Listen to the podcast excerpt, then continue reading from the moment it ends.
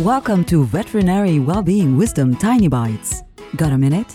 Get a tiny bite of well-being wisdom that'll help you thrive. Here's your host, citizen scientist in neurology, neuroplasticity, and positive psychology, and program director for the Center for Workplace Happiness, Sandy Weaver.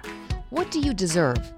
Really think about the things you want in life and then ask yourself, do I deserve this?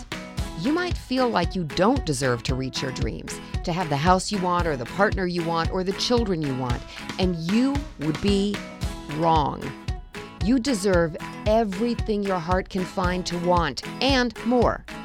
You are probably the main person standing in your way of feeling deserving.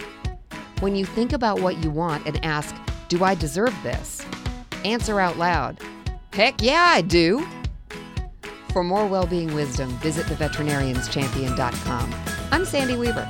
Want more tiny bites of veterinary well-being wisdom? Subscribe to the podcast and share it with your friends. And there's lots more at centerforworkplacehappiness.com.